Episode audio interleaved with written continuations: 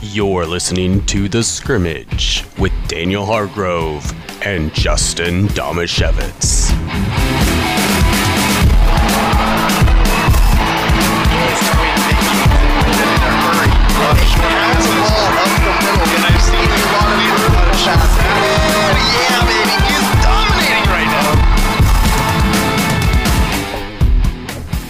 Good afternoon, and welcome to The Scrimmage. I'm, I, I want to make a weird noise. Maybe that's the thing, is next time I'll let you do that, because Daniel always comes in with this like big energy, big noise. I thought about like scatting or doing something cool, and then I chickened out at the last second. And, and I said, I was good dis- afternoon. I was distracted until all of a sudden I realized no one was making loud noises. Yeah.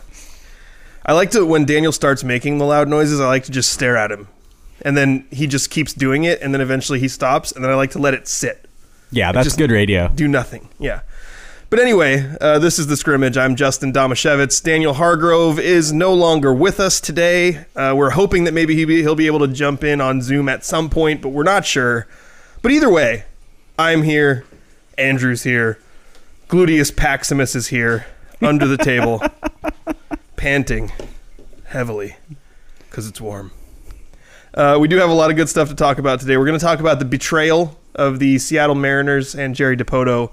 We got some local stuff to talk about, including another uh, Montesano football win. We also had a Montesano soccer win.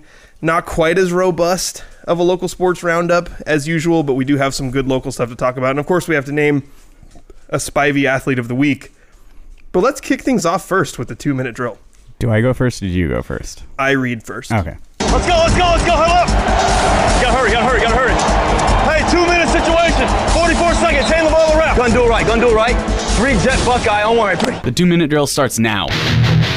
Washington State quarterback Cam Ward struggled in the Cougars' first loss of the season on Saturday, a twenty-five to seventeen defeat at the hands of U C L A.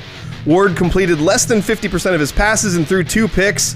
Ward had been stellar prior to this week. Andrew, does his subpar performance leave you feeling concerned going forward? Concerned, yes. Panicked, not yet. He was running for his life uh, the whole game. Hopefully, when they can protect him a little bit better, he'll play better. Justin, the University of Miami lost to Georgia Tech on Saturday when they decided to run the ball instead of kneeling out the clock. Literally, only kneeling out the clock. Mm-hmm. The Hurricanes lost a fumble with twenty-six seconds left, and Georgia Tech scored on a long touchdown pass with one second left, winning twenty-three to twenty over the seventeenth-ranked Miami.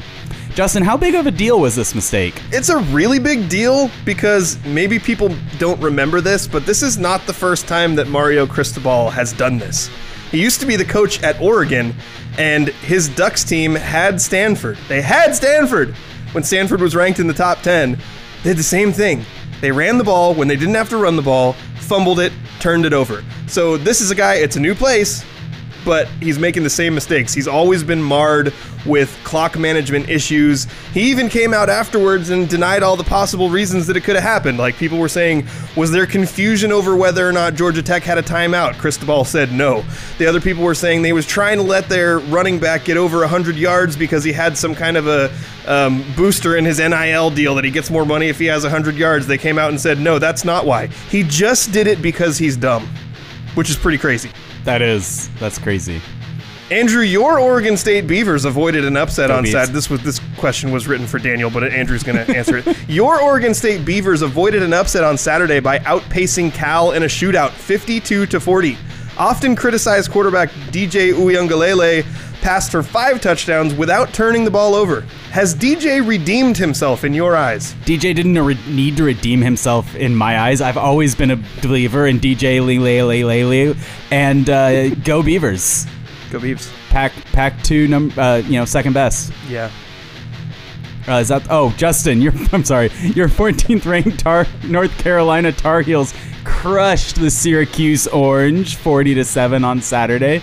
Drake Maye passed for four hundred. Oh, this is football. Yeah. four hundred forty-two yards and three tutties. How good are the Heels? They're great. Uh, Drake Maye should be the first overall pick in the upcoming N F L draft, and the Tar Heels are going to win the national championship in the college football playoffs. See, I would have swore that if North Carolina was playing Syracuse at something and one of them scored forty points, it was going to be a basketball game. Yeah. I also, like, holding a basketball team to seven feels pretty impossible. But well, it would be newsworthy. We'd be talking me. about it. That's just me. Now, uh, now that we got two-minute drill out it's of the way. It's also not basketball season, is it? Andrew, I, I wanted to talk a little, like, very briefly about that Cougs game. I don't want to talk about it. Because what's happening now is the thing that always happens, which is Pac twelve teams beat each other up. Yeah. So the Cougars ruined the unblemished record of the Beavers. And now U C L A, who had just dropped out of the rankings... Wait, is that who it was that beat them? Yeah, yeah U C L A. U C L A, yeah. Who had just dropped out of the rankings, I believe, has ruined the unblemished record of Wazoo. So I think it feels like, once again, Pac twelve teams are just going to take turns beating each other, so everybody has at least one loss at the end of the season. Yeah, probably. So did... I guess the big thing is, like, going into this game, were you feeling like, man, this Cougars team... undefeated, they beat a ranked Beavers team. Like, is this a team that if that could win out and then go play for the college football playoff? Are you asking if I was waiting for the other shoe to drop? I was. A- I'm asking. I guess my what I'm asking is because when I look at the Pac twelve, it's hard to pinpoint which team is going to be like, this is the team we pin our hopes on to go to the college football playoff. And I, I want to know if you th- felt like the Cougars could have been that team. I was. I did feel like the Cougars could have been that team. I was. Worried that they weren't, mm-hmm. and uh, it they, turns out they're not. It's funny, still though, the best team in the Pac two, but Pac two champions. The the other funny thing to me is that w- when that thing happened with Miami, which by the way, with Mario Cristobal, like that's real bad. It's real bad that it happened once. It's almost unbelievable that he did the same thing after having made that mistake before in his career. Yeah. Like, almost unbelievable. And then I was like, oh, they snatched defeat out of the jaws of victory. They couged it. Like, for real, that's, for real. That's extra. I don't even know if that would... That's an extra level. Is it that's too like, much? That's, like, willfully choosing not to win. Yeah. Whereas, generally, I feel like couging it is... just completely forgetting what you were, how to do what you're doing at the end of the game. So it, instead of like, I would never expect if if the Cougars got to that point and they lost, I wouldn't even say couging. Like, I feel like people wouldn't feel like, oh, they couged it. They'd be like, oh my gosh, we need to fire every single person. Yeah, couging it is if in the last quarter you get outscored twenty-one to three. Okay, and you're like. Well, you, that you let sucked. The other team recover an onside kick yeah. when you had your hands yeah. on it, but you yeah. couldn't clutch it. Yeah, that kind of thing. Yeah. I, I think it um, – I don't want to, like, dwell forever on this Miami thing, but it's totally unbelievable to me. That it, it's That's crazy. And and they had uh, – I think it was Pro Football Focus. One of the analytics sites had deemed them the number one team in the nation through the first four weeks when they were undefeated, and they beat – Mario Cristobal says, hold my beer. Right, exactly. Like – The P- Miami fans, University of Miami fans were like, we're going to win a chip. They were like, we're we're going to be in the college football playoff. And then the next thing you know, they're not. And they lost to a mediocre team. But they lost to a mediocre team because their coach chose to lose to a mediocre team. It's weird. I wonder how many years we are out from the generation of coaches that will have learned the game from Madden. Yeah, that's we can't so I this yeah. occurred to me uh actually I was thinking about this this week because uh K J Wright, when he was on the K J Wright show on seven ten on Wednesdays, he comes on for an hour with uh Brock and Salk, and uh he completely straight-faced told Salk that he learned a ton about the game of football playing Madden as a little kid, like as a seven and eight year old. And A, I think he's probably right. Uh, I don't think everyone who plays Madden learns that th- stuff. But if, if that stuff makes intuitive sense to you and you're exposed to it at a young age, I absolutely believe that that has an... Uh, like, K J Wright is possibly one of the best linebackers ever to play the game at sensing... Uh, at, at uh, anticipating like the screen passes, screen passes, yeah, yeah, yeah. like I- insanely good at it. Yeah. And that's the kind of thing that it does make sense to me that having tons and tons of repetitions of seeing what that looks like, it, it, it could help. But in thinking about that, I was like, I wonder, there's coaches. Mm-hmm. There have to be coaches that also grew up playing Madden. Mm-hmm. I wonder where they are. I wonder where those guys are. If they're, what, K J's early thirties, right? Maybe mid-thirties yeah, Maybe now? mid-thirties. Maybe mid. I mean, Bobby Wagner's still playing. Yeah. Well, K- KJ so, was drafted in what, like twenty eleven? Was he pre-Bobby? Do you want me to try to look that up? No, it's okay. okay. I, they were really close anyway. So yeah. I I would like forty mid forties would probably be when we'd start to see uh, head coaches, right? Well, there's some guys that are in the in the like isn't Sean McVay like yeah. in his late Sean, thirties or Sean something? McVay might may, might be an example of that. I, I think it's funny too cuz like The, the things that you learn from Madden are if I run four verts over and over again, I'll score eleven touchdowns mm. a game. Yes and no, though. That's what happens if you play Madden. Yeah. But if you play football using Madden, then you learn the other things. Yeah. Like what, co- how coverages work, what sort of routes are designed to attack different types of coverages, stuff like that. We've got a message in the also, chat saying that K J's thirty-four. Okay. Thanks, yeah, Anna. So also, also, you learn things like when to call timeout. When not to call timeout. Yeah. When exactly when you don't need to do anything more except not touch the it, anything. Yeah. Yeah, that's a good point. it, and wasn't it isn't it Tyreek Hill, the uh, N F L wide receiver? I think it was Tyreek Hill said he doesn't really know much about the cornerbacks and stuff, the defensive players he goes up against, but he just looks at who they're playing that week and then he goes and checks their Madden speed ratings.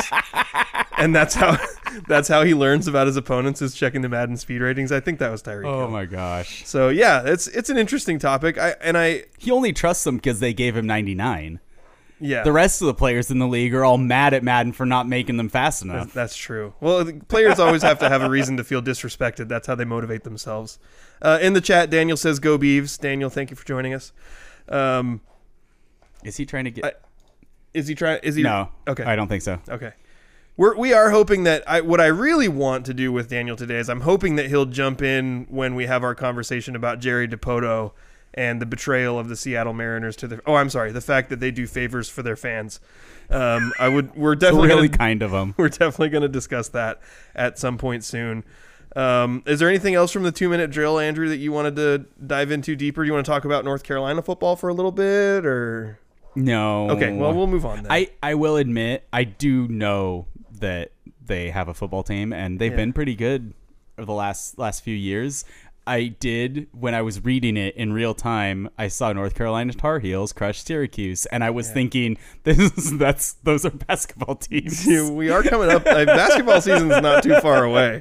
There's definitely going to be some discussion during basketball season, probably. Does Syracuse have a football team? Or is the reason yeah. that North Carolina won that they were playing against Syracuse's basketball team? No, they were playing the football team. Yeah. Oh, okay. Actually, I thought that Syracuse was bad. It, they were four and one, I, I believe, going into the game. Are they in the same? They're in uh, the A C C. Yeah. Okay. They're both in the same conference. So maybe the Syrac- American Coast Conference. Yeah, the Amer- the American Coast Com- the American Coasts mm-hmm. Conference, because it has to be multiples. Yes, because now they're on both coasts. Yes, yeah. both coasts. Um, okay, well, let's move on to my favorite part of the show. We might someday, if I can find the tab. Serving questions up on a silver platter. Where the points are made Serving up. Serving questions up on a silver platter. Where the points are made up and the rules don't matter. Time for Stump Daniel. Stump Daniel is brought to you by the law office of Jeffrey A. Domaszewicz. No relation. What's the A stand for? And I, instead of doing like an actual like trivia asking you questions thing, I just want to throw is, a crazy I stat out I think Daniel might be, uh, there, there he is. Oh, is he? I think. Yay! Hey, Daniel. Daniel, you're live. Daniel, can you hear us? Daniel, can you... Da- Daniel da- might be muted. Daniel, can you... Dan- I don't think he can hear us either. I see his face, but he's not reacting. Hi! Can you hear us? Sorry, I had to, you know, join via audio and all that stuff. Yeah. It shows your face before you're ready to do that. Okay. Oh, sorry. Well, you are live, my friend. You are live, and you're just in time for Stump Daniel. I was wondering about that. Yes, I'm. I'm uh, glad I could get here in time. Perfect since timing. You guys were either not responding to my messages or saying slanderous things that I said. uh, you. Let's see. Oh, there were messages in the chat that I missed. Wait, no, yeah, no. Anyway, moving on to what what I did for Stump Daniels Day. I had two separate people send me a post about the exact same thing and said, hey, you should put this on Stump Daniels today. And it is something that I've heard of before. So it's not, I'm, don't, I'm not really going to ask you a question. I'm just going to throw this out and then we can discuss it. It's just a trivia sort of a thing. And it's it's something that you've definitely heard. Okay. So did you know that the Seattle Mariners have the same number of playoff appearances in their forty-seven-year history as they have ruptured testicles suffered by their players? They have five playoff appearances in their forty-seven-year history, and also five players have suffered a ruptured testicle for the Seattle well, Mariners. I, I think I know two of those, Adrian Beltre and Mitch Haniger. Who else? Ad- yes, Adrian Beltre in two thousand nine, Mitch Haniger in twenty nineteen. In nineteen eighty, a pitcher named Mike Parrott uh, took a comebacker off the bat. Ooh. Yeah. Uh, in nineteen ninety-seven, Josias Manzal- Manzanillo stopped a Manny Ramirez liner with his cup. That's oh. not a good idea, by the way. Yeah, you should try to use something else. Yeah.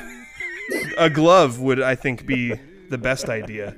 You know what's funny? This post says that there are five, and then it only listed four of them. Maybe one of them had both testicles rupture. Oh. Ooh, oh. Ah, ooh, oh. Was there a double deuce in there somewhere? Ooh. Let's see. nineteen eighty, Mike Parrott, blah, blah, blah. nineteen ninety-seven... Manzanillo, uh, two thousand nine, Adrian Beltre, and then there's a lot of words in that one, but no, just one. Yeah, they only listed there's four. A lot of words. They only listed four. They only listed four. Bad job by baseball history, dork. Anyway, I thought that was kind of an interesting stat. And like I said, I, I have heard that before. I think when Haniger did it a few years ago, then people were really like, man, we're just as good at rupturing testicles as we are at making it to the playoffs. Um, so even with the playoff appearance last year, with the expanded playoffs, they still uh, have the same amount.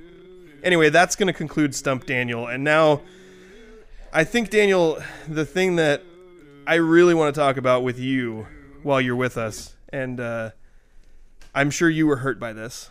Jerry DiPoto said some stuff, and I, I it did. When when a baseball executive says something stupid, the first thing I try to do is go listen the next day to Nothing Personal with David Sampson. He's a former baseball executive who now has a podcast, and he really doesn't hold anything back when he talks about the business side of baseball and the P R side of baseball. He called what Jerry DiPoto said a top five all-time dumbest thing ever said by a baseball executive, and he said that if he were in charge of the team, he would have fired him immediately. So DiPoto has not skated on this, and he doesn't have supporters. He's been just basically torn down.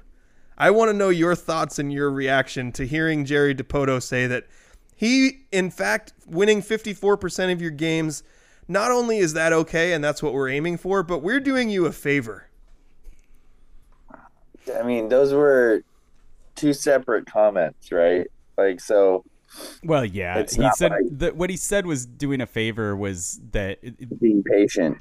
Yeah, not selling out to win the yeah. everything this year or, or in one year. Yeah, so... I remember um, saying, typing a lot of W T Fs that uh, that day when that happened. Just like, what are you talking about? Especially when he said fifty-four percent. Like, sure, if you want to go all like... That's eighty-eight wins. Be, for for people yeah, who aren't good at, at – no, I was just saying for uh, for anyone out there who isn't great at percentages, fifty-four percent yeah. of one hundred sixty-two is eighty-eight. Yeah, so – but what he was saying was over a ten-year period, if averaging. you win fifty-four percent of your games, then over a ten-year period, so not just in a season – but he communicated that, A, so awfully, and B, you tell me the Dodgers are only trying to win fifty-four percent of their games over well, a ten-year period? No. No, they're not. They're not trying to win only fifty-four. They're like, no, we want to win sixty percent of it, seventy percent. Like, th- it's just bonkers. They're trying to win one hundred games every year. And especially when you're like, Your his go-to, I'm sure, is like, oh, well, look at the Mets and the Yankees and the Padres. And it's like, oh. yeah, we're not asking you to be dumb. Look at the Rangers. They did exactly what we want you to do. Their farm system's great. They got to a certain point and were like, hey, now's time to buy. Now, we don't even need you to do what they did because they went and got Semien and Seager and Syndergaard and all of this. We're not asking you to go crazy. We're asking for one friggin' bat. That's it. That's it. And then you say, oh, we're gonna, we, you know, we're doing the fans a favor. Shut up. Like, how many times do people have to say stuff about the Mariners fan base that they have, it's like they have zero knowledge of history. And he's been here for what, since two thousand, these eight years now, nine years? Some, one of the fans that hopped on the line the other day before he made these comments on on the radio said, listed off like four different G Ms that have taken garbage teams and brought them into the playoffs and competing into the playoffs, including the Rangers, by the way. Like, their G M's been at the job for like four years. And we're in year five, four or five of our rebuild after he'd already been there. So, yeah, uh, I've calmed down a lot. I've listened to a lot of different things. I listened to him basically say that he said one of the stupidest things. You know, it wasn't just that guy who said it, but he came on the Brock and Salk show and said, I completely whiffed on both of those comments. And so that was mildly appeasing. But Well, if they don't if they don't sign Shohei Ohtani, then I'm gonna not happening. I'm gonna go start a fire at the offices. Like, this is just awful. Wow. The, the problem with arson. the problem with his with what he was saying on the Brock and Salk podcast the next day or the, a few days later is he didn't apologize for anything that he said. He apologized for not communicating his points well enough. And then he basically explained why everything he said was still right. It just hadn't been interpreted properly.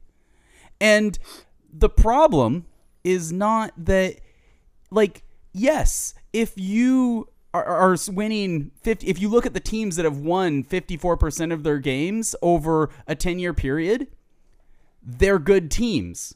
They also didn't win fifty-four percent of their games every every year. They started out really bad. They built a good team, and then they ended that ten years winning ninety, ninety-five games, nine, more than ninety-five games, not just always at least they're it, it, it's not it's not a, a situation where you're like, well, we just want to be barely getting in every year. It's a situation where if you build a good team over ten years, you'll end up averaging around eight, around fifty-four percent because your early terrible years will be offset by your later really good years.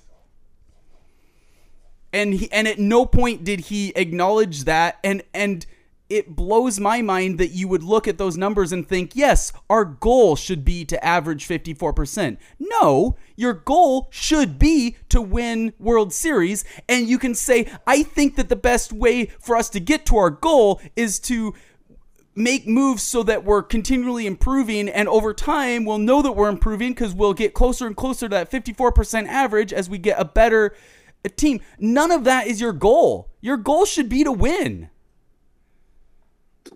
Like, it should be to win. It shouldn't yeah. be to win some of the time. You can exactly. say, hey, look, we won a lot of games, so we're getting closer to our goal of winning it all. But you can't say, well, actually, we did pretty good because we met our goal. And you should be grateful that our goal is, if we make the goal winning the World Series, then we'd make all these crazy moves, and then we'd be terrible if it didn't work. That, well, that no, was the key your word goal is... should be to win the World Series, and you don't have to make all the moves in one year to get there. That was the key word, was you should be grateful. Like, that that was the thing to me that was like, that was where he missed the mark so badly. So was bad. That, hey, you know what? You guys should keep taking it when we barely miss the playoffs or when we barely make the playoffs, because we're doing this for you. We're doing you a favor. When all Mariners fans want is for you to complete a rebuild the way rebuilds are completed in Major League Baseball, where you tear a roster down. You did it. You tore the roster all the way down. You sucked bad for a few years on purpose so that you could build this team back up. You got really good prospects. And you got really good players who are coming into the primes of their career and to the best years of their career, and then you're supposed to go add to it. Like, that's the, what that's what Cal Raleigh said is exactly yep. right. Is exactly right. Yep, exactly. I think the thing that they should have, I mean, the Cubs had that same press conference basically, except for their G M said, uh, no, our goal every year is to win, and we failed. So we have to do better. Yes. That was now, literally all that Mariners fans had to hear. Exactly. Now, Jerry has said, I messed up the roster construction mm-hmm. at the beginning of the year. So he has said some of those same things. Yeah. Right? Yep. He's just also said the really dumb crap where he's trying to sound really smart and smarter than everybody. So he has said the things that we want him to say, where he's like, I messed up. I screwed up the roster construction. I brought in Pollock. I brought in Wong. I screwed this up.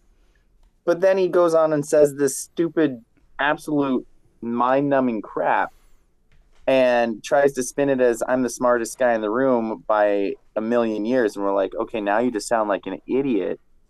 And, I mean, it's not the first time we've been pissed off with Jerry DiPoto, right? No, but well, this time he didn't lie. This time he just said something stupid out loud that he shouldn't have said. Well, see, I think it's the same thing.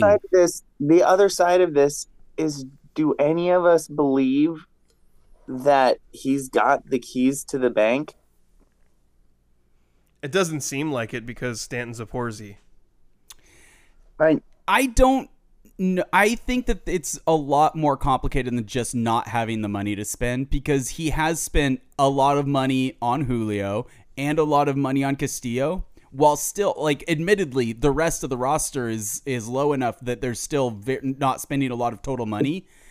I feel like it's, I just feel like it's more complicated than just like, oh, he doesn't, he he isn't going to spend money. I think it's more likely that it's there's got to be extra, uh, extra reason to spend the money, if that makes sense. It's hard with Shohei specifically because I know we've talked about this before, but Shohei is the unique player that you can almost sign without financial worry because he's going to mm-hmm. pay for himself. Like because because of how popular he is in his home country and how much more merchandise is going to be sold and how many more eyes from across the world are going to be on your product. He that that can't be said for most free agents that you sign, but it can be said for Shohei. So if yeah. financials are the concern there, then he should be the guy you want to sign. Yeah. Yeah. If if roster yeah. construction is your concern and you don't want to pay fifty million dollars for a D H who may never pitch successfully again, then I kind of understand. But if if the financial side of it is the concern, then you throw basically, like Daniel said, a billion well, dollars. Spend twice, twice as much as you need to because he's going to pay for himself. Exactly. And that's the other thing. Like, let's say he never pitches again. You can't tell me that he's a guy who would then only be a D H. He's only a D H now because he pitches. The he dude is a base. freak. He is a freak athlete. First yeah. base, he's as fast as Julio is. Yeah, he's yeah, he's stealing. Like first base would be a waste. He'd be in the outfield somewhere. He could he could easily play a corner outfield. Yeah. I mean, does he have Next a good arm? Julio. Could he play right field? Well, actually, that's an interesting question. Having to, if he can't, if his arm is bad enough that Brian he can't Harper. pitch, okay, he would still be able to play to play outfield with a with the an arm I that mean, couldn't pitch still.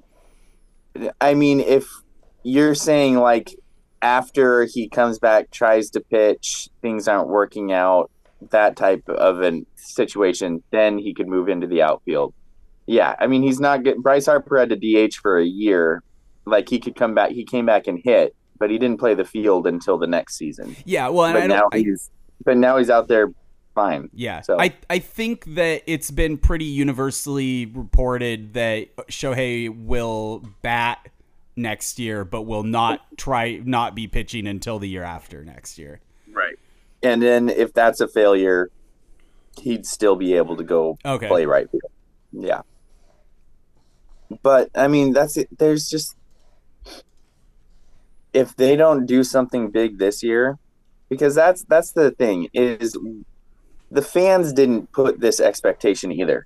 Yeah. And yeah. if you're telling me that the head of your baseball operations didn't know about your freaking marketing plan at the beginning of the season, which had freaking Scott Service checking off boxes and then circling the World Series as that was the one that was left, and then you're going to come out here and say, oh, we did you a favor that we're taking this really slow and fifty-four percent. No, that's not what you told us. You told us this. We didn't make this up. You told us, first of all, you told us what year you thought in the rebuild that we were going to be good. And then we got here, and then you hyped it all up, and now they take a step back because of the mistakes you made, and then you're like, oh, but actually, we just want to win fifty-four percent more. We're doing you guys a favor because we didn't do anything. Well, and the whole that whole section of comments was him saying we we didn't we missed the playoffs, but in spite of the fact that we missed the playoffs, we actually feel like the team took a step forward this year. That's what and, that's what he's and he literally was basing that on the fact that they were better in every statistic except for strikes, strikeouts and wins, which is so frustrating. Which means you took a step back because you're winning less. Exactly, and all of the stats that everybody loves to run out, you know, like oh, they were striking out the same amount of times or the same amount, if not more, during their August stretch. So striking out must not be the problem. And again. We, we nobody's like, yeah, total strikeouts. They've shifted on that, though, too. In this last week, both Service and Jerry have admitted that they were striking out way too much. It just took them exactly. till the end of the season to admit it. That that, that that was the problem, uh, a problem, yeah. a big problem. Yeah, but also it depends on when when you're striking out, when you have crappy at-bats. That's the main thing. In August, when they got the bases loaded, they were doing damage. Although I did just watch a, like, every hype moment video from like their big run that's, you know, was basically the August run. And in that hype video, there go Goldsmith is going, well, let's see if they can pay this off after the sixth inning when they had the bases loaded with no outs. And I was like, oh, okay. Nope. Apparently that's just a thing. Mariners baseball, bases loaded, no outs, no runs. Well, also, also all strikeouts. Soto Mojo. You got to love these guys. Yeah. Also, not every strikeout is is equal at all. Like, if you're yeah, looking at numbers of strikeouts. Is, not every strikeout is Julio watching ninety-seven down the middle, swinging at ninety-seven down the middle and missing, and then swinging at a curveball that starts outside and goes even farther outside. Yeah, like, exactly. If just, you strike out on eight pitches, I'm not mad. Even yeah. in the mo- even in the moment in a clutch position, if you strike out on eight, nine, ten, eleven pitches, I'm like, that was a battle. You battled. Good good at bat. Yeah. You strike out on four pitches, I'm like, maybe you shouldn't have swung. Yeah, exactly. Or maybe you should swing if you watch four, but yeah. Just ridiculous. Do you guys have Absolutely insane. Do you guys have more Mariners thoughts? Because there's actually a very simple solution to this problem. When? I have already filed the official paperwork to to, to uh, renew my fanhood of the Baltimore Orioles, so I will be bailing next year. Uh, well, I'll be that's in, another thing. Well, you're See, Daniel. You're wearing black so- and orange. So. I know.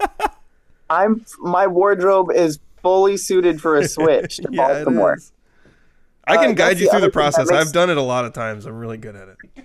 That's the other Justin's thing. Got that a frequent is... flyer card.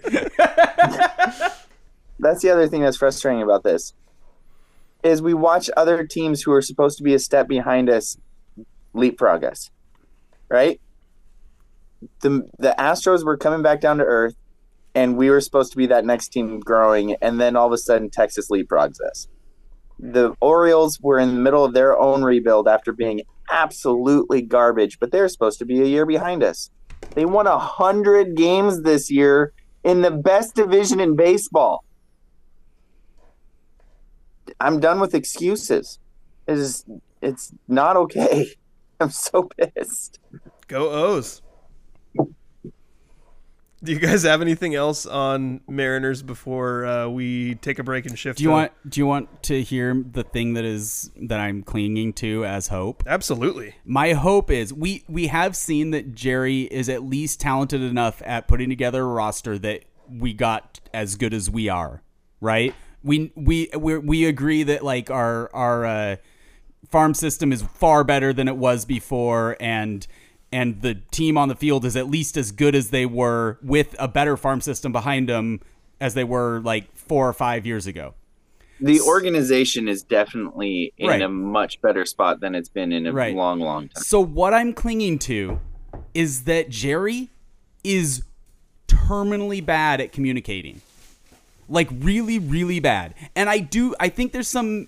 There is some evidence for this, not just based on the fact that he thought it was okay to say those things out loud, but also based on like the the Graveman trade, which Daniel, you may be willing to die on the hill that he lied.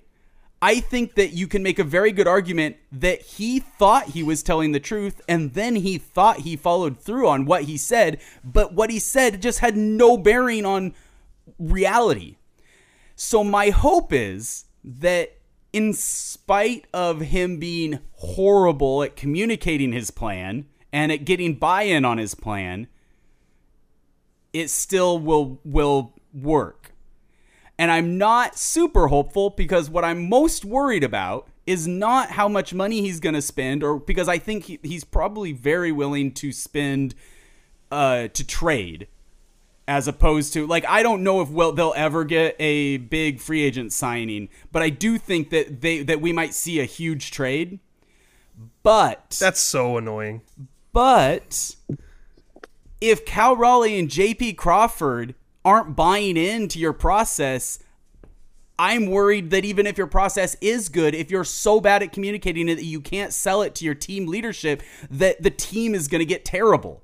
That's what I'm worried yeah. about. And they've already showed that, you know. What I mean, Kyle Seager hates their guts so much that so Corey much Seager that Corey's taking sh- still dropping comments about it, taking shots. And now Cal and J P are having these conversations, like. And this is also anyone who thinks, "Oh, that was rude to their teammates." You need to pay attention to what their teammates were saying, because everybody was going, "Yeah." Like, he doesn't need to apologize for anything. He's right.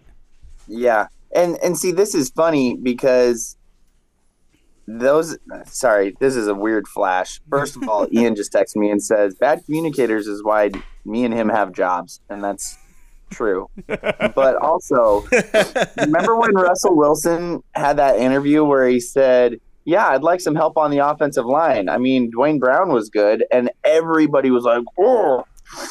He better apologize to his offensive line, and he better apologize to Dwayne Brown. And I'm feeling the same thing here. Cal Raleigh saying, hey, we need more big-time guys is not him saying, I hate you, Josh Rojas.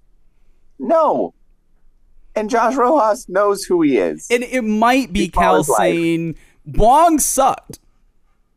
But guess what? Everybody else in the clubhouse knows that too. And that's exactly. not, I mean, that Wong knew that too. You saying Josh Rojas knows that he's not as good as Shohei Ohtani?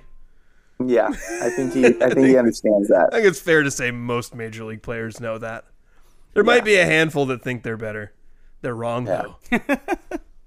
Andrew, I, uh, I'm having to leave now. I've got other family stuff I got to do. Uh, Two Daniel's, sick kids. Daniel's about to and... be wrist deep and poopy. Daniel yeah. is about to no longer be with us today. um, but I'm holding you, Andrew, to try and keep Justin from giving Athlete of the Week to all of the Monty people that he has just listed. Well, you'll need to make your arguments nom- via text message. You can you can message the arguments in, Look, in on YouTube. The nomination list, I didn't nominate any of them. Gabe all Bodwell, those, Gabe Bodwell, Gabe Bodwell, Gabe all Bodwell, of those, Gabe Bodwell. All those nominations came from outside, and it just happens that the list is almost all Bulldogs. I don't know what you want me to do about it. I'd love to know what happened in the Elma game. I'd love to know what the stats were. The article's still not posted. I don't have any way to get stats. I know that they won. There very well could be an Athlete of the Week from the Elma's game, but nobody nominated anyone, and I don't have any access to the stats. Right. That's so frustrating. Agreed. Anyway, Daniel, you can go change a diaper or clean up puke or whatever you need to do. Uh, we we will... do the local sports roundup and select an Athlete of the Week without you. All right. I'm sorry I can't be there, especially to – I feel like I couldn't bring all the energy I wanted to to that last discussion too. But I think you did great. Yeah, I think you did. you did great. It was good. Uh, well, you know, do what you need to do. Get some rest as well. And uh, then you can set yourself up for a nice week at work. Yay. Bye. Bye, bye, Daniel. Well, this seems like a good time. We have some local sports to talk about. Uh, I'll have a goals update, and we'll need to name a Spivey Athlete of the Week. But before we do that, let's take a quick commercial break. It's taking a while. That's okay. I'm sorry. No problem. I was busy closing the Zoom. Do you have a legal situation and need someone on your side? Yes. Let the law office of Jeffrey A. Domaszewicz be your advocate. If you've been the victim of medical malpractice, suffered a personal injury, or need representation with real estate law, small business law, or estate planning, let Jeff Domaszewicz put his twenty-nine years of experience to work for you. Call Jeff Domaszewicz today at three six zero, six one two, three nine nine one or visit domaszewicz law dot com. That's D A M A S I E W I C Z L A W dot com.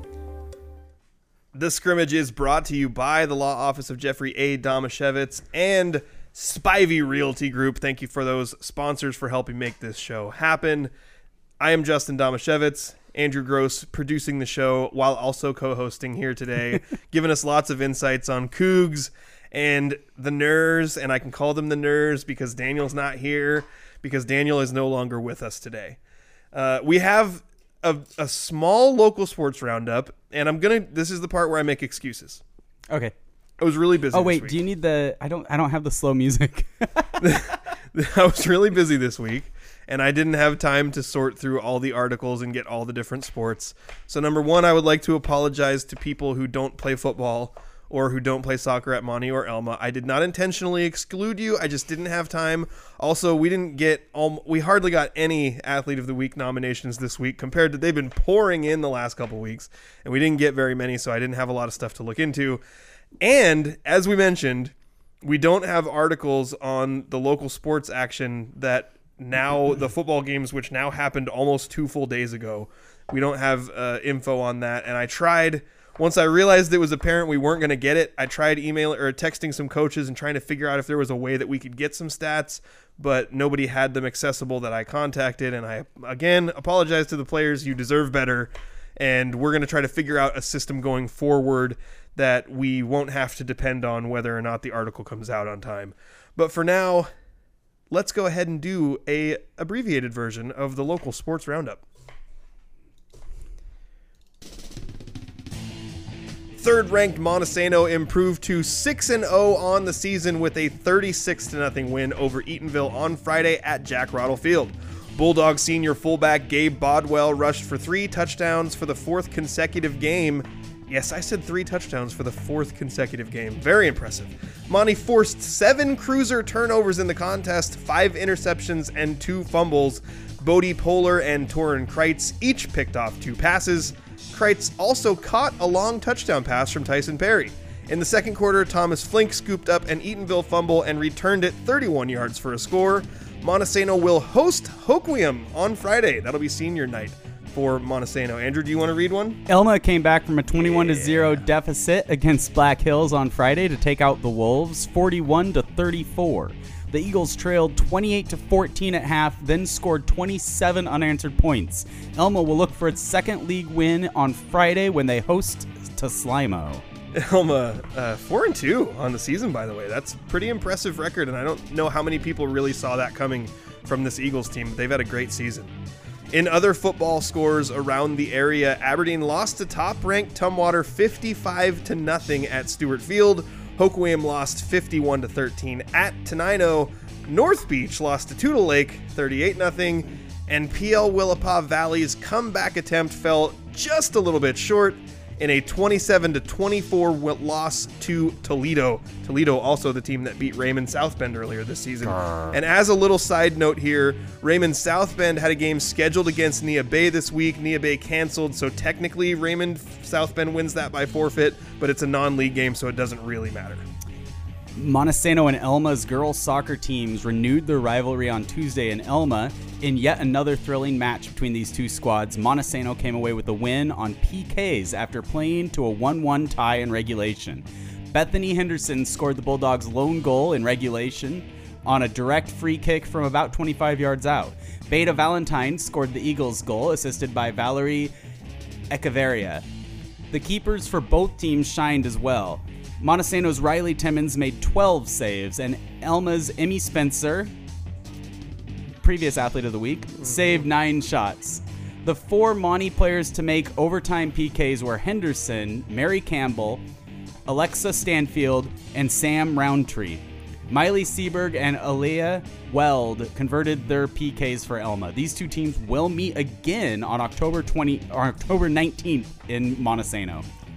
And that will conclude the local sports roundup. Apologize again to anybody who's disappointed about the length of that. I did want to make sure we got this Monte Elma soccer result in there, because that has been a huge rivalry over the last couple years, and a lot of the same girls in it, because there's been a lot of underclassmen that have been performing on these teams for a while. Montesano was the league champion last year, but then Elma was the district champion. So they've really gone back and forth. In this one, Monty gets the best of them just barely on P Ks. And these two, te- and this is with Monty playing without the reigning league M V P, uh, Michaela Stanfield, who's out with an ankle injury. They still came away with this win. And we did get an Athlete of the Week nomination for Bethany Henderson here. And I believe the direct quote from the message was, "Bethany Henderson scored on Emmy Spencer. Nobody scores on Emmy Spencer." So she needed, she was the only goal scorer for Monty, and she scored on a, a, a really great goalie for Elma and Emmy Spencer. So I think that was worth noting. And I am excited at the, at what's going to happen in the next matchup between these two teams. I don't think, I don't know for sure, but I don't think that Michaela Stanfield's time frame lines up with her coming back for that game. But we'll have to see what happens there. I I would really like to be at that game. I really want to go watch it. And it's in Monty, which is just right in my backyard. So I'm going to make a sincere effort to go there and catch that game between those two teams. We talk about those girls all the time because of all the success they've had over the last couple seasons. I have a goals update, and then we're going to talk a little bit about Montesano's win over Eatonville.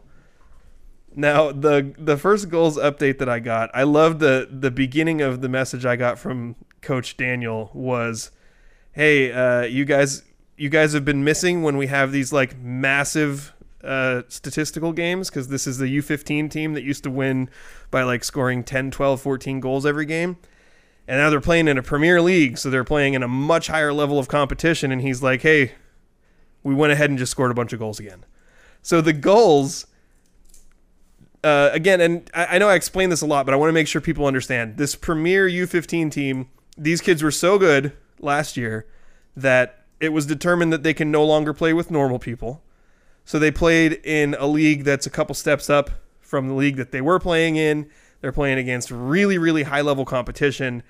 And they just beat the W E Surf team fourteen to nil.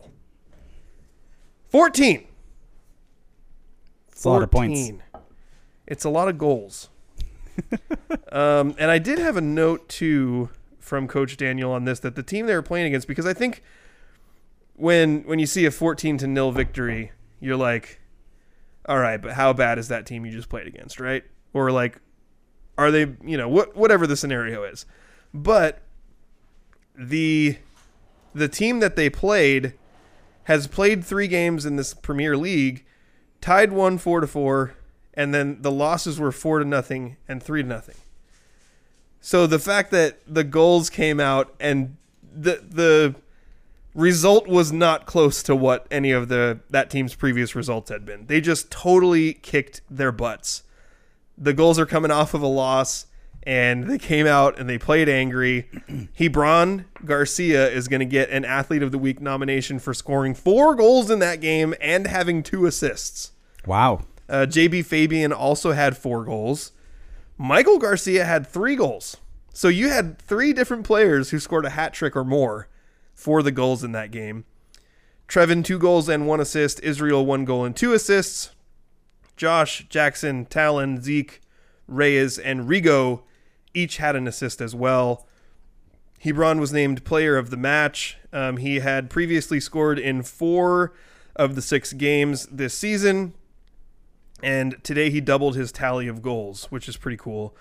The coaching staff said they had a really hard time naming an honorable mention. All the coaches were having an extremely difficult time picking the man of the match until Hebron managed to run away with it at the end. Michael, J B, and Hebron with their first hat tricks of the season. So that's pretty cool. I think uh, there's a lot of good stuff in store for this Premier Goals U fifteen team going forward, and uh, I'm very excited to hear a lot about that. Now, we do have a boys U thirteen team that lost two to one in the second half on an own goal, cost them their lead. Ooh. Uh, that's unfortunate. A girls U fourteen team that tied two to two with Crossfire. Um, and the quote from the coach said, "A shot by Zippy that resulted in an own goal and a second goal by Anna. Player of game would be the whole team. Everyone played unbelievable and hit a post three or four times. So they're getting really close to scoring. Um, Anna would be the player of the match there for scoring a goal." The boys U eleven team with a five to two win versus Mount Rainier F C. And the notes say, after going down two to nil in the first ten minutes, the goals managed to climb back to two to two before the half ended. And then Allen scored the first goal, uh, making it two to one. And Ansel got the assist. Allen scored a solo goal that made it two to two. In the second half, the goals just ran away with it, scoring three goals. Allen, Levi, and Alex, with assists from Alexander, Allen, and Johan. Uh, the player of the match says Delilah. Says she was a brick wall and would not let the boys get past her. Hey, that's cool. So they, this is a boys team that has a girl named Delilah playing on it. That's kind of awesome. Um, she was not dribbled past once. And then as an honorable mention, Allen with a hat trick and a goal, as well as John, who had great saves to keep the lead and hold off Mount Rainier. The B O five team won six to one, and the co-players of the game were Hugo Garcia, who was a captain and, a, and just commended for his leadership, and also Henk Dolman, who had his first hat trick of the season, which I believe we're calling a Henk trick, because his name trick. is Henk. H E N K, not Hank, but Henk. Oh, Henk. A Henk trick. Henk, okay. Henk, yeah. So we have uh, nominations for Athlete of the Week for Hebron Garcia, for Henk Dolman, for Delilah Wiggins for her defensive contributions as well. Uh, I believe, yeah, that's going to do it for our goals update. So I want to talk a little bit before we name, well, we're going to take, hmm. You have to read that, or do I don't you have want, the read. Oh, you don't have it? No. I'll just, hey, Daniel, you should uh, send us the, the, you, uh, you know, I don't, I'll, I'll just, when it's time to take the break, I'll just talk about Spivey a little bit. Okay, we'll, that we'll sounds do it good. That way. Okay, but I want to discuss Montesano's game against Eatonville this week, and I wish that I had stats, but I don't. But I can tell you who scored all the touchdowns. Um, the tutties. The tutties. Gabe Bodwell had three. Thomas Flink's fumble recovery. Uh, Thomas Flink's fumble recovery for. Um, The Bulldogs was pretty cool. That was a play where the ball bounced up to him And Thomas is pretty small. He plays like that hybrid uh, corner linebacker position for Montesano. But when he grabbed that ball, we really got to see a demonstration of what Thomas can really do for you, which is when he gets a seam, he's really fast and he's quick and he can move. He got, he got to the end zone really well, got some lead blockers out in front of him and scored a defensive touchdown. And then as far as the Athlete of the Week nominations from this game go, I have two, and I think they're both pretty compelling. You know, Gabe, I think it. Gabe keeps scoring three touchdowns, and he, it's going to keep compounding. Like, it's the fact that he scores three touchdowns in some scenarios might make you yawn and be like, "Oh, another three touchdown performance by Gabe Bodwell." Touchdowns are so boring. But really, for me, like the longer this streak goes, and it's at four games in a row now, and the game before that he had two, so he's one touchdown away from having a five-game streak of three touchdowns. It's pretty amazing. So, like, the longer he gets into this streak of three touchdown games, the more impressed I am with it. The other one was Torin Kreitz, and, and I don't think Torin is a sophomore. I don't think we've talked a ton about Torin. I know that we have mentioned him. He is a big, strong player who also is really, really fast. He plays free safety, and he also mixes in at the, at the wide receiver position for Monty on offense. And Torin Kreitz is a name that you're absolutely going to be hearing over the next few years in Montesano football, but he has managed, even as a sophomore, to have a huge impact for Monty this year as well. He's got he's had several picks already this year, so like having him come out in a game and have two interceptions is really it's really not all that surprising. Um, he I don't remember if it was last week or the week before, but he also re- he had a pick six and a kick return for a touchdown in this game. He had two interceptions, and then he also had a thirty-nine-yard touchdown catch on a bomb, in which I would commend him on that play for using his body really well to shield the defender. Um, it was a well-placed ball by Tyson Perry, a nice high rainbow on a deep throw, and uh, Torin did a good job of just making sure that the defender didn't have a chance to get to the ball, and then he ran it in for the end, into the end zone for the touchdown. So I would give uh, Athlete of the Week nominations. Well, I don't have to give them because they actually I received them from other people. But Athlete of the Week nominations for Gabe Bodwell and Torin Kreitz for their performance in this game. I think it, for fans of this Montesano football team, and I, this is a conversation that we've had a little bit as the season has gone on, is how much are they really going to be tested? Um, we've discussed the fact that this league is not as strong as it has been in the past. Um, Tenino, they did get their first win against Hoquiam this week, but You know, they, they were oh and five up to that point. They've really struggled this year. Hoquiam also has really struggled this year. Elma is, I think, the surprising bright spot there, where I didn't I was I'm not saying that I thought Elma was bad, but I am surprised to see them at four and two, and I was surprised to have seen how many points they put up on Black Hills, which is a Black Hills team that held Aberdeen to seventeen points last week. And Aberdeen needed A, a late touchdown to beat Black Hills. I had thought of, I'll just admit this, I had thought of Aberdeen as a significantly better team than Elma. So seeing Elma score that many points against Black Hills when Aberdeen didn't manage that, I, I, that was pretty surprising to me. Maybe Aberdeen broke Black Hills. It's possible. Maybe maybe Black Hills came out of that game just beaten Exhausted. up, like like the yeah. Seahawks used to do to teams back yeah. in like the Legion of Boom. Like yeah. there was that stat about how teams were terrible after they played the week after they played mm-hmm. the Seahawks. That that's possible. Maybe the Bobcats gave the, the Eagles an assist. It there. Seems likely. But go, circling back to the point that I just strayed so far away from, the league is not as strong as it has been the previous couple years when you had Tenino and Eatonville and Montesano all ranked in the top ten, all state playoff teams. And you, you don't have that anymore because Eatonville graduated a ton of really good players. Tenino also graduated a ton of really good players and lost their whole coaching staff. I I had felt going into this game that Eatonville was probably going to give Montesano the best test that they've had. And if you watch the beginning of the game, actually pretty much through three quarters of the game, I think that was absolutely true. Eatonville defensively was pretty stout and making it difficult for Monty to get much going on offense. It was nine to nothing after the first quarter. Uh, that and that was after a pretty good drive that led to a Gabe Bodwell touchdown, and then just nothing for Monty offensively really after that. The only reason that they were up sixteen to nothing going into halftime was because of the Thomas Flink defensive touchdown.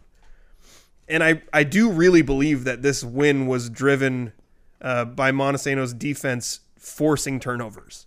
You know, when you force seven turnovers in a game, and it's not like Eatonville couldn't move the ball. They were able to move the ball a little bit, but there was so much pressure in the backfield coming from Monty's defensive line and their linebackers that Eatonville quarterbacks were running for their lives. They were chucking the ball up over their shoulder and just a whole bunch of picks. But it, as a for someone who's rooting for Montesano, you know, you you kind of feel like if you're because your schedule's not going to be that difficult compared to some of these other teams, when playoff seeding rolls around, you need to win your games convincingly, because these guys who are doing the seeding are going to be looking at all these margins of victory and trying to figure out, you know, which teams are by the slimmest of margins in the top eight of the state, which teams are the best. Yeah. So you need convincing margins of victory in these games. And Eatonville was really stout for the first three quarters.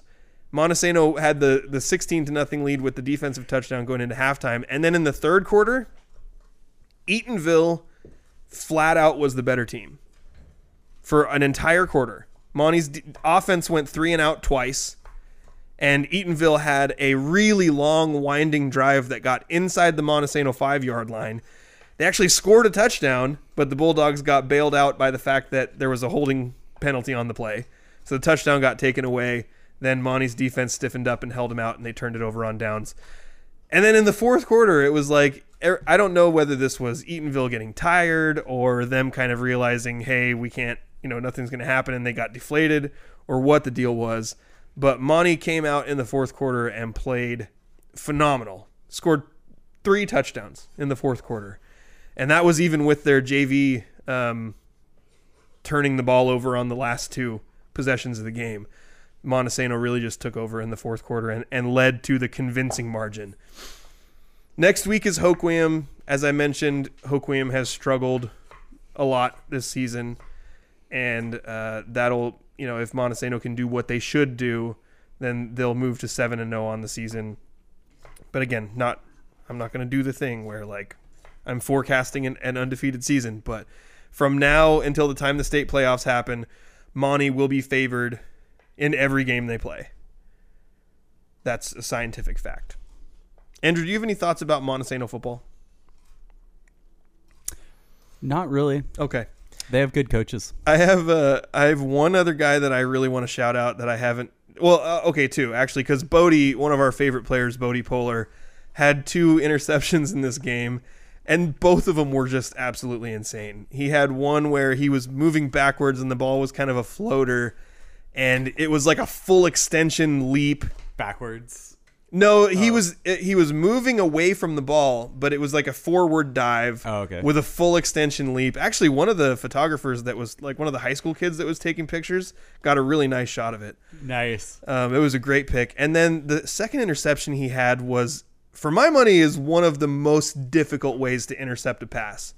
He was jumping a route that was like a sideline route, a short sideline route, and he came from out of nowhere, which means he's at a full sprint. It's a hard pass.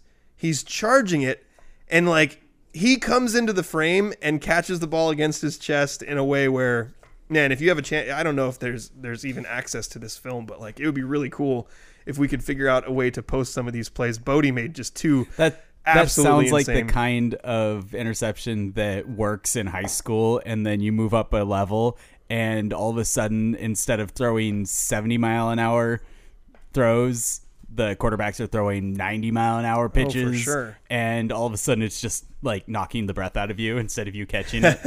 yeah.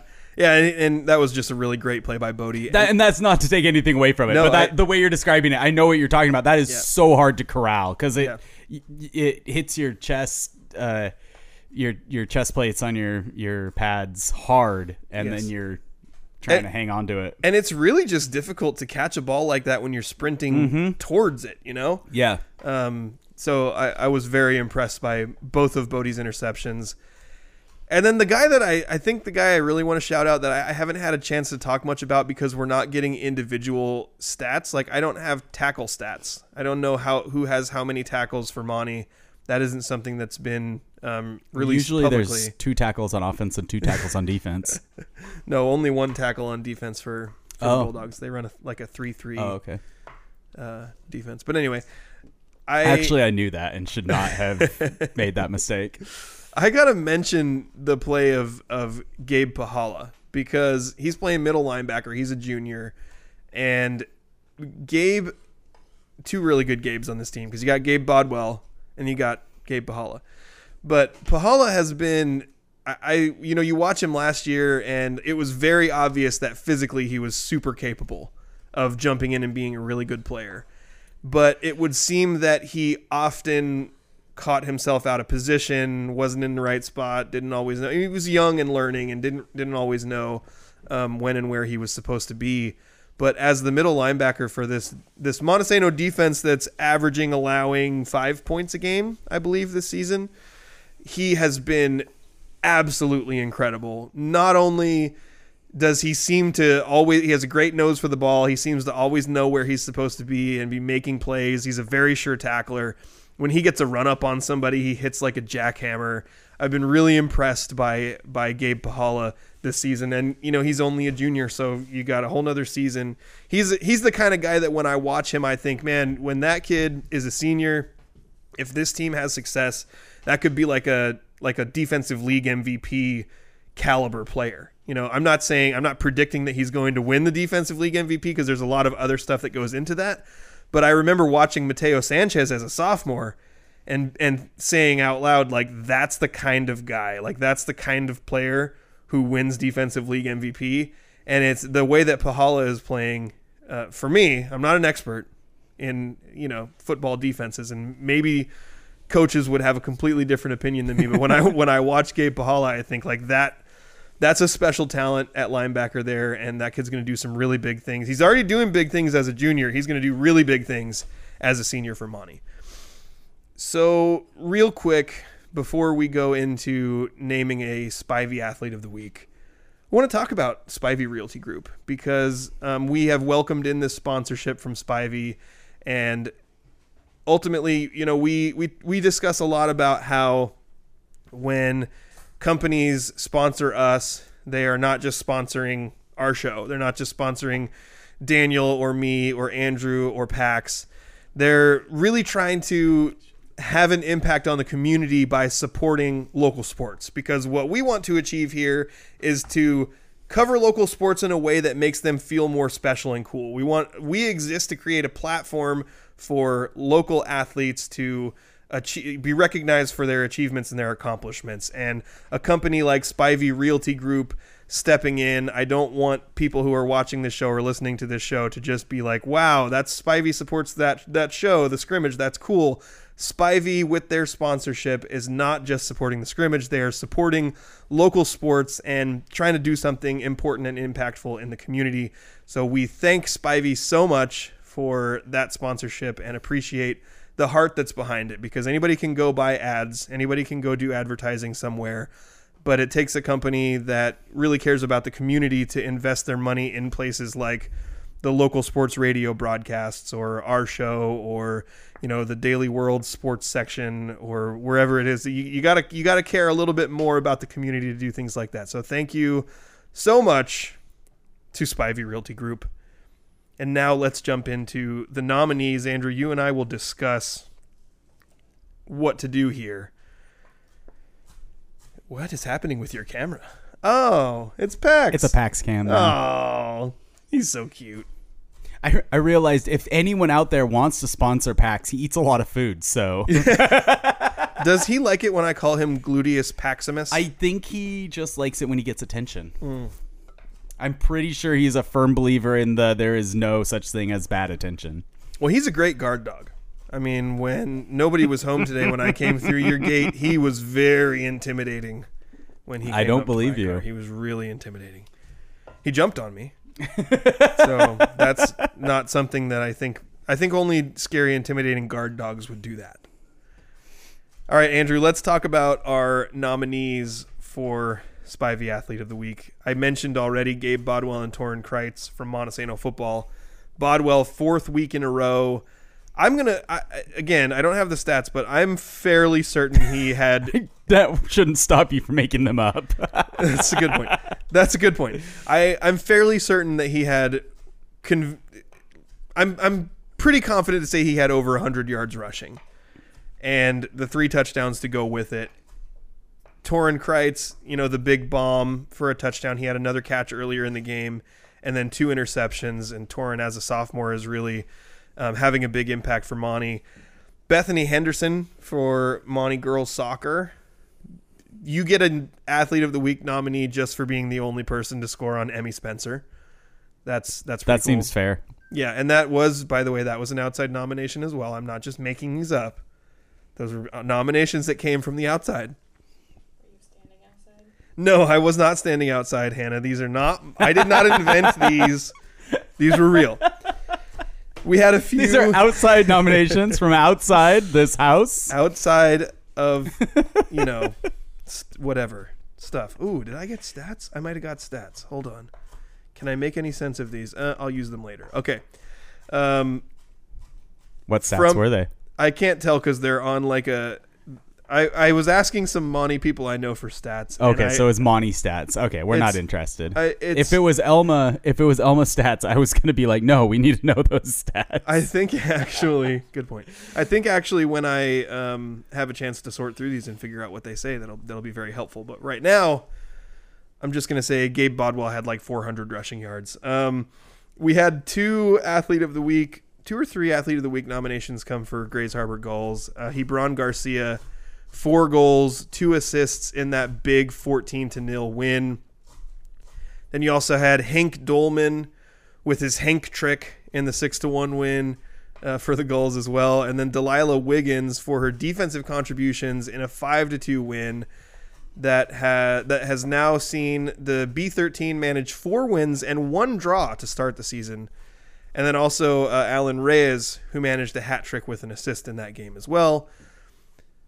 Andrew, do you have initial thoughts on I, I know what I would do. I know what you would do too. But uh, I, okay, so let me just throw it out there, and you, you tell me. You I tell was really me hoping what, Daniel would be able to come back and argue with you. There's no see. Here's the thing, but he, he hasn't even given us a Hoquiam like nomination yeah. yet. Well, one of the things that I enjoyed the most about last week was that we had nominations from all these different sports that came in. We had volleyball, we had cross country, we had um, soccer, we had football. We had several different sports that got nominations, and this week it was just, I don't know what the reason was, if there was less big performances across our sports. Well, or, maybe nobody read about it in the paper. Well, and I know in football we have less possibilities because Raymond Southbend didn't play. Um, P L Willapa Valley lost. Hoquiam lost. Aberdeen played the number one ranked team in the state and lost. So there weren't a lot of teams that I felt like were going to be able to throw somebody out there that's compelling. Again, there very well could be a good candidate from Elma, but I wouldn't know because not only could I not find the stats in our newspaper, but the, I found an article from the Black Hills side that had a little bit of details, but didn't have any stats, and it really only showed one. I think it only to- said one touchdown that Elma scored was a, a Carter Studer to Jacob Meadows pass for a touchdown. And I have no idea what else happened in the game, except I know the score and the sequence of how the scoring went. So there could be an Eagle, but people, if you want your Eagles to be represented here, you got to nominate. I need nominations coming in if we're going to have less Bulldogs as Athlete of the Week. Because at the moment, what I want to do, if I'm the unilateral decision maker, is go dual Athletes of the Week from Monty's football game with Gabe Bodwell. Oh, you're going to make Gabe share it? Well, Gabe Bodwell for the offensive performance and Torin Kreitz for the def. Well, he had two ways because he got a, a receiving touchdown and two interceptions. But like we did this once last year when we had Gabe and Mateo Sanchez share the Athlete of the Week because Mateo had a massive defensive game and Gabe had a massive offensive game. And so that we would do, count as two Montesano Athletes of the Week, so then Daniel could have a few in the next few weeks. Well, I mean, I, these Athletes it's of the really Week... It's really not just about where the athletes are from. Oh, and by the way, Torin Kreitz's dad is the first member of member of the Scrimmage Mile High Club. And I'm not sure if I want to elaborate on that any further. Yeah, you probably don't. Yeah. He listened to our podcast in an airplane. So. Sure he did. He did. He told me. He said, I listened to your podcast in the airplane. And and he then he said, Scrimmage Mile High Club. And I was like, you're the first member. So shout out Kurt Kreitz. Thanks for listening. Um, and uh, anyway, so my my thought was, I think Bethany Henderson's goal against Emmy Spencer was that's an amazing accomplishment. I love the the goals. Hebron Garcia, his performance is very compelling with the four goals and two assists and that huge win for the Gulls. He has got a, a an athlete of the week before, right? Yes. Yep. Yes, he has. Um, and and I I know that I get very like tunnel vision on what's in front of me, but what I watch every week without fail is Montesano football. And I've just been extremely impressed with these two guys, not only this week, but through the course of the season. And again, I'll say it again, to me, the more weeks in a row that Gabe Bodwell continues to get three touchdowns, it becomes more impressive as you yeah. go along. So what are you going to do when he gets three imp- touchdowns next week? Um, is Daniel going to be here? Because that does make hopefully, it harder. Hopefully Daniel will be here. So if I can get producer approval, I would like to name Gabe Bodwell and Torin Kreitz the co-athletes of the week for their performance in Montesano's football game.